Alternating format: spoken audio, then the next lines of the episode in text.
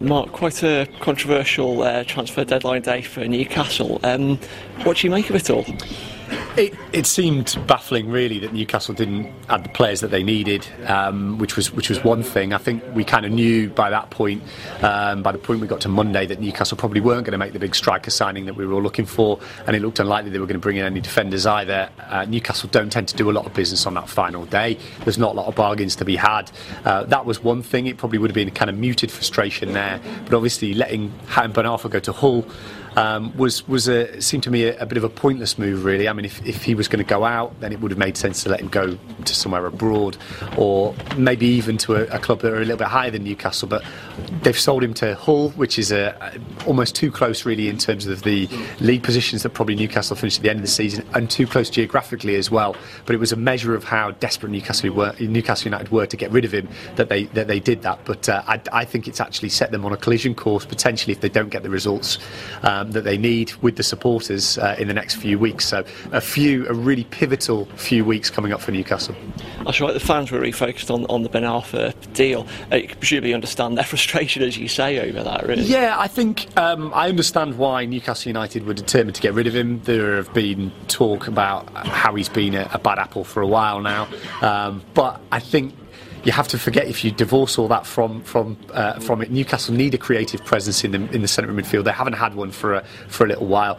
And Ben Arfa could be a man who could who could play in all kinds of positions. I mean, he's he's a he's a fantastically creative player, and if you can harness that, then you can really you've really got something there. And it just feels to to me with some of the things that have come out in France as well about Ben Arfa being forced to train with the reserves, about being fined for being uh, quite a small amount overweight as well. It does feel like there was um, you know there was almost a concerted attempt to get to get get him out, which was uh, you know which which is problematic because it makes it look as if Newcastle have almost persecuted the player over the summer. When in actual fact, I think Ben Arfa's played a little role of his own in in his downfall. But I can completely understand why supporters are upset. The team look as if they're still a work in progress. They could maybe do with a bit of that creative presence, and Ben Arfa feels like a, a lost talent, if you will. We shouldn't forget that Newcastle did make uh, quite a few signings as well throughout the window. Yeah overall, where do you think that leaves Alan Pardew?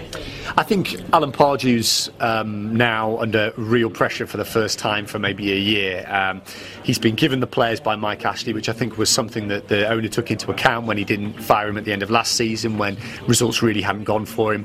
But now he's got the players, may not have got the exact players that he wanted, may not have got the striker and defender that he thought he needed, but he has got the players. He's been given international players, he's been given creative players, players who can threaten the goal and now he needs to bring them into a system that's actually going to give Newcastle a chance the focus is really on the manager now. Um, the owner, we, we've gone through all this with the owner before. We know what his his attitude is to the club. It's that you generate the money and then you can go out and spend it. I think that's what Newcastle United have done over the summer. It's not something that's going to take them on.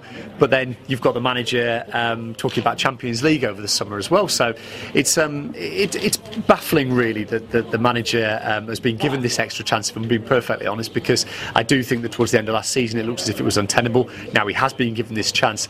We always knew pressure was going to be on him early. It does feel like that's going to be the situation when we come back from the international break because he's taken the decision solely to get rid of Ben Arfa. He's taken the decision to get rid of Mapou Yanga-Mbiwa. And now he needs results. So it's a massive, massive couple of weeks for, for Alan Pardew.